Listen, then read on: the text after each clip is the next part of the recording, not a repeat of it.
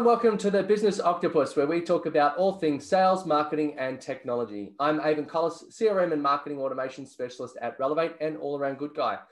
Today, we welcome back John Hale, the strategy guy, here to talk about leading strategy. Welcome back, John. How you going? Oh, look, I'm feeling like a bit of an imposter, Avon. I'm, your podcast is really about digital marketing and technology, and I've been talking about strategy. So I'm looking forward to talking a bit more about digital strategy today. So it's more in line with uh, with what you're doing. But uh, I'm well, thank you. It's all holistic and it all all stitches in together in some way, shape, or form. So yeah, last time we spoke about strategic mindset. Um, so I guess now you're talking, I guess, on the digital side when it comes to leading strategy. Um, what what would you say is really important? It's it, well, well it's, leading it's, strategy is important, obviously leading strategy is important. It's all very well to have a strategy, but if you don't know how to lead it, it's not worth much. Um, and this was kind of brought home to me a couple of years ago. I was on another program um, with uh, with a guy called Dale Beaumont, who has listeners from all over the, the world. And uh, after I talked about the strategic mindset process, which we did on the last session with you, hmm. they said he said to me, "So, do you have a system for leading strategy?" And I said, "Well, yeah, I do. And can you give it give us something on that?" So that question actually prompted me to write my next book, which is called The Strategy Note, which is about how to lead strategy. So I want to get into that today with you because it's it's really important. Um, most strategic plans just sit on the shelf and never implemented. Um, so leadership is the key. People are the key to strategy and uh, and navigating the future. And uh, what I'd like to do is just open up with a story because uh, as a keynote speaker, it's all about metaphors and, and stories. And I was reminded of a guy called General Stockdale, and some of your listeners may be familiar with the Stockdale paradox. Um, in many ways, what we're talking about today is paradoxical, and I'll go through that in a moment. But General Stockdale was captured um, in Burma or Thailand or somewhere during the Second World War. And he was in a prisoner of war camp with his soldiers, and uh, they were stuck there for a while, quite a few years. And uh, it was a pretty messy place because people basically went insane. They were put in solitary, they were tortured, horrible things. You never really knew what your day was going to bring you. And uh, Stockdale sort of, when he thought about the future, he, he decided to, that he would have faith that ultimately the future would take care of itself and that he would get out of there and that he would deal moment to moment with whatever was arising in the moment whilst holding that faith that one day he would be out of there. And uh, I think that's an important way to think about the future is that we don't really know what the future looks like. But if we can have faith that the future will be okay and that we just deal with what's arising and what's coming over the hill, that's a, that's a good, good way to go. And uh, that's what Stockdale's paradox is about in many ways. Yeah, I know. In, in strategy, there's, uh, um, you know, I definitely like the, the, the military metaphors, and there was uh, the concept of VUCA, volatility, uh, I forget the uh, all the uncertainty, uncertainty, um, complexity, and ambiguity. Yeah. Yes, absolutely, and you know that that very much rings true. Um, you know, on one Anzac Day when I was in the army, I went to the Thai Burma Railway and uh, was in the cutting at, at uh, Anzac uh, dawn service, and you know you see the oil lamps and you look around like the you know they dug that cutting it's really really deep by hand with picks and whatever and um, uh, just the, the the sheer effort, and they never knew what was going to happen next day to the next day to the next. And you know, the, for some, there was definitely almost no out, and there was hundreds of thousands that got killed in that one. So that is an extremely um, uh, complex set of circumstances. So I think very much you need to be a very strong leader in working through that. So um, how how does one think about strategy? Yeah. So in terms of strategy, strategy is about the future. So um, one of the leading uh, strategy firms in the world is a company called McKinsey. And about 30 years ago, they came up with a model called the Three Horizons model. And it's incredibly powerful for thinking about the future. And in the last podcast, I talked about the six steps of the strategic mindset process sense and see, connect and plan, focus and move. And that second step, which is to see what's coming over the horizon, is what McKinsey addressed with their Three Horizons model. And what they say is that successful organizations will think about three future horizons concurrently. They'll have the sort of the one year horizon, one to two years. They'll have the two to five year horizon and the medium term, and then the five plus year horizon. And they came up with these terms value building in the short term, value migration in terms of how can we bring new value into the business. And I was appreciating you sharing before we came on air that you're in that stage with your business at the moment in terms of Salesforce that you're migrating value in in terms of your business model, which is fantastic. And that last horizon, which is five years out, is that sort of exploration. What does the future look and smell like? What's what signals, weak signals on the radio can we hear from where we are? So to think about the future and to think about strategy, we need to be thinking about three time frames if we're going to be able to future-proof our business. Well, I, I uh, I'm thinking back to obviously it, it, changes the the size of the business has an impact on those timeline or horizons as well. I've heard of um, Chinese government doing 50 year plans as well. But um, you know, I think when you're, you're moving very big pieces and intergenerational things, then you can plan those timelines. But uh, for, for businesses generally, you know, you, particularly lately with uh, tech, you could be disrupted in uh, before you know it. You blink and you miss it. So uh, I guess that kind of leads into you know you need to remain profitable to be a uh, a business that is going to survive for the long term. So what about profitability and leadership? Well, it's a great question, and it's it's interesting. I see this trade off a lot in the business world, and I guess the question for your listeners out there if I gave you an opportunity to have a profitable business and a bad leadership team, or an unprofitable business with a top leadership team, what would you go for? And oftentimes, as shareholders and investors, we keep looking for the profitable outcome and we just ignore the team at the top. But the reality is, with a bad leadership team, a profitable business can disappear overnight because they make bad decisions and they don't lead well.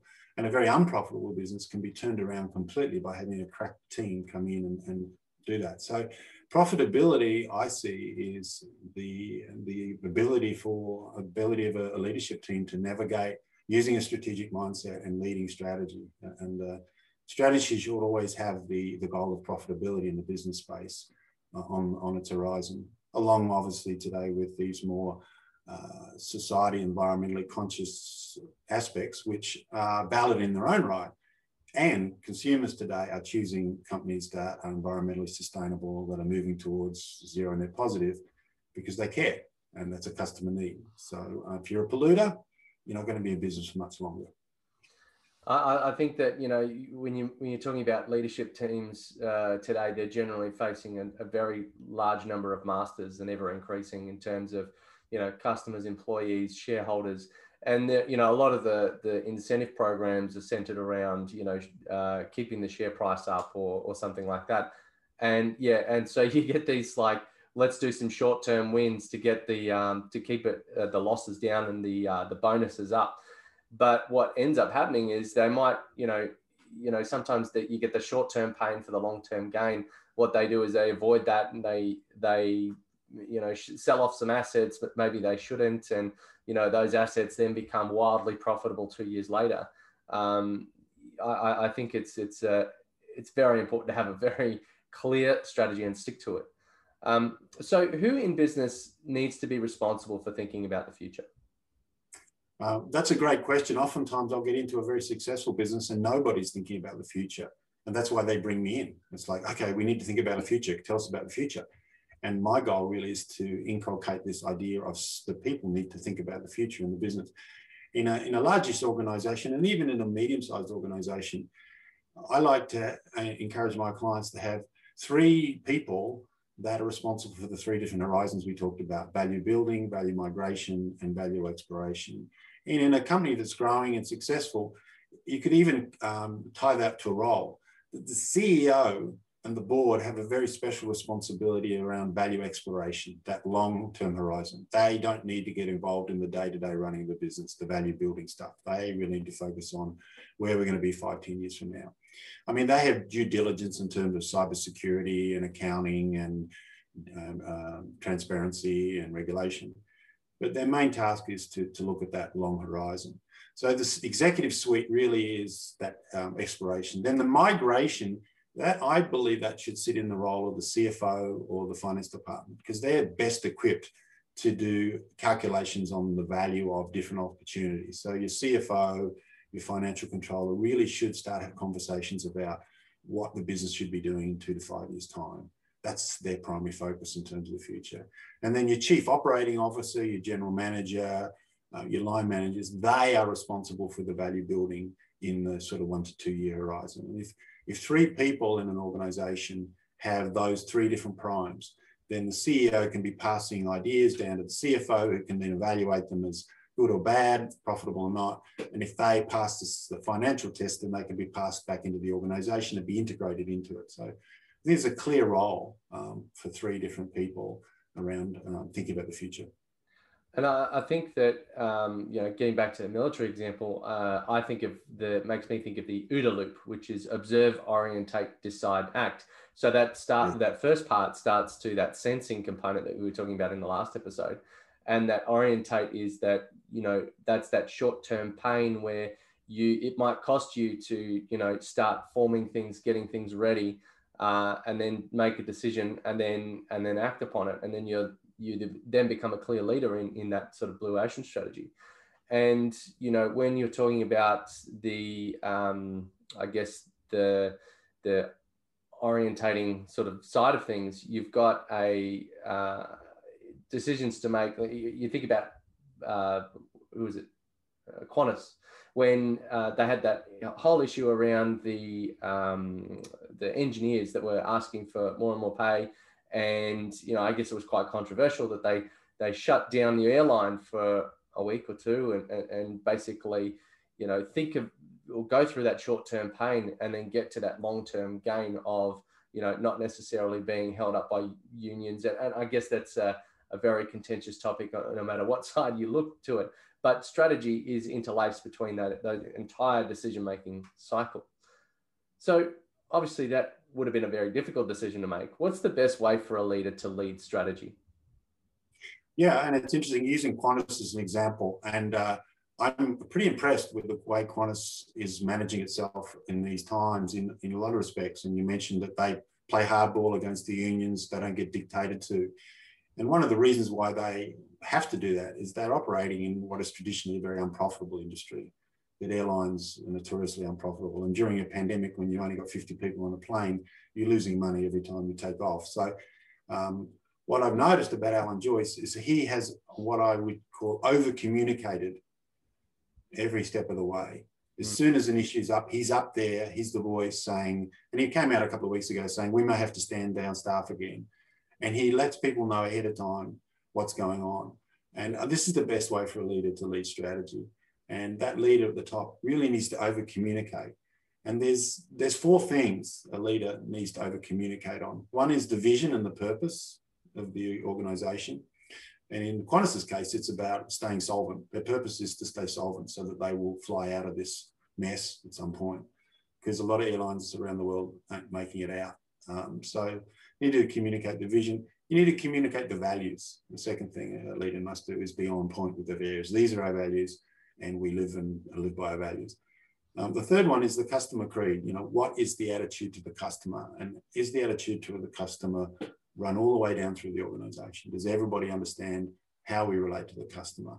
And oftentimes you find that people at the top have, have a strong ethic around the customer. By the time you get down to the coal face, the employees are resentful of management, they hate the customers, and the business really suffers. So communicating the customer creed is really important. And the fourth thing they need to do is communicate the strategy, and uh, so everybody knows what pay. Everybody's on the same page, um, which is which is why I wrote the strategy note, which I'll talk about in a minute. It's a, uh, it's a framework that allows um, strategy to communicate it very easily throughout uh, an organisation or business. And you, that sort of speaks back to the profitability of leadership. Richard Branson once said, uh, "How do you become a millionaire?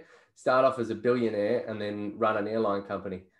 it's true. So, um, I guess, how does the strategy note work? Yeah, yeah. Um, now, the strategy note's interesting because um, I have a number of clients I meet with and meet on a monthly basis. And what we do is in the morning, we sit down and go over the last month's strategy note, and then we write another one for the next month. So it's almost like we're writing a strategic plan every month.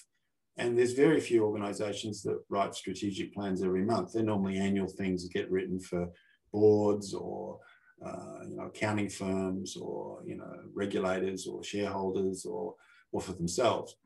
But the reality is, in my experience, that most strategic plans are out of date within hours or days. Often they're out of date within hours or days have been written, and they rapidly become irrelevant.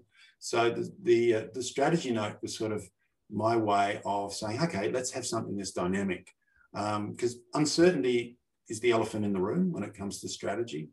And in terms of the future, which is what we're talking about today, the future is always inconvenient. The future is always inconvenient. If you know this, I was talking last time about megatrends that we can bank on megatrends, mm. and there's some truth to that. But paradoxically, even within that, uh, there is inconvenience. So you know, st- strategy in the face of VUCA and uncertainty is um, is the reason why I wrote the strategy note. And the strategy note works, and answer your question, it works because it's got six parts to it. And uh, if people are interested, um, they can pick up a copy of the strategy note, and I'll talk about that as we go through. But it, it has uh, six parts. At the top of it, we have our strategy or recommendation. The second page, second part of the strategy note is to record some information about the financial health, the leadership, and the team. Then we look at options. We do some analysis.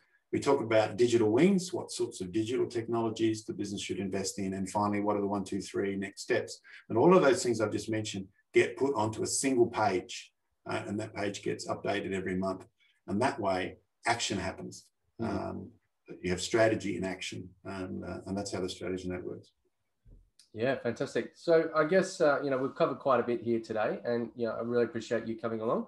Um, and if you're listening and you want to hear about more uh, about the strategic mindset and leading with the strategy note, you can visit John's website, thestrategyguy.com.au. And as always, his uh, LinkedIn will be in the episode comments as well. So, John, over to you. All right.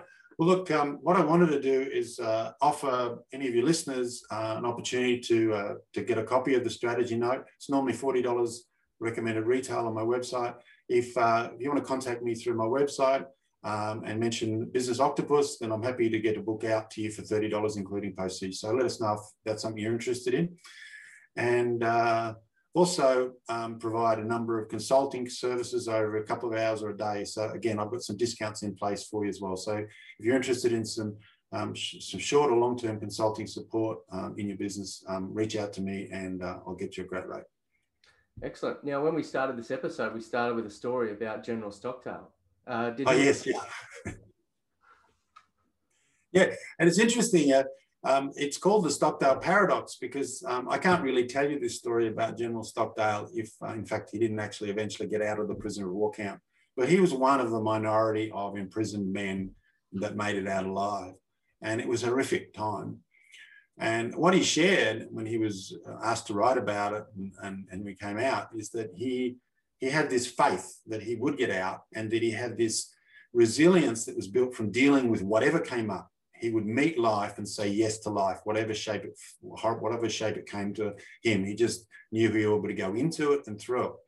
And when he was questioned about um, the interviewer's question, he said, "So, so he said, you know, they said the interviewer said to him, so presumably in terms of the ones that survived and the ones that didn't survive, presumably all the optimists made it, but all the pessimists didn't."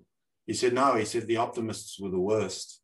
They went first. They suffered and died quicker than the others. And he explained that an optimist is someone that in that prisoner of war camp that said, right, it's, it's July now, nearly August, we're, we're going to be out by Christmas. We're going to be out by Christmas.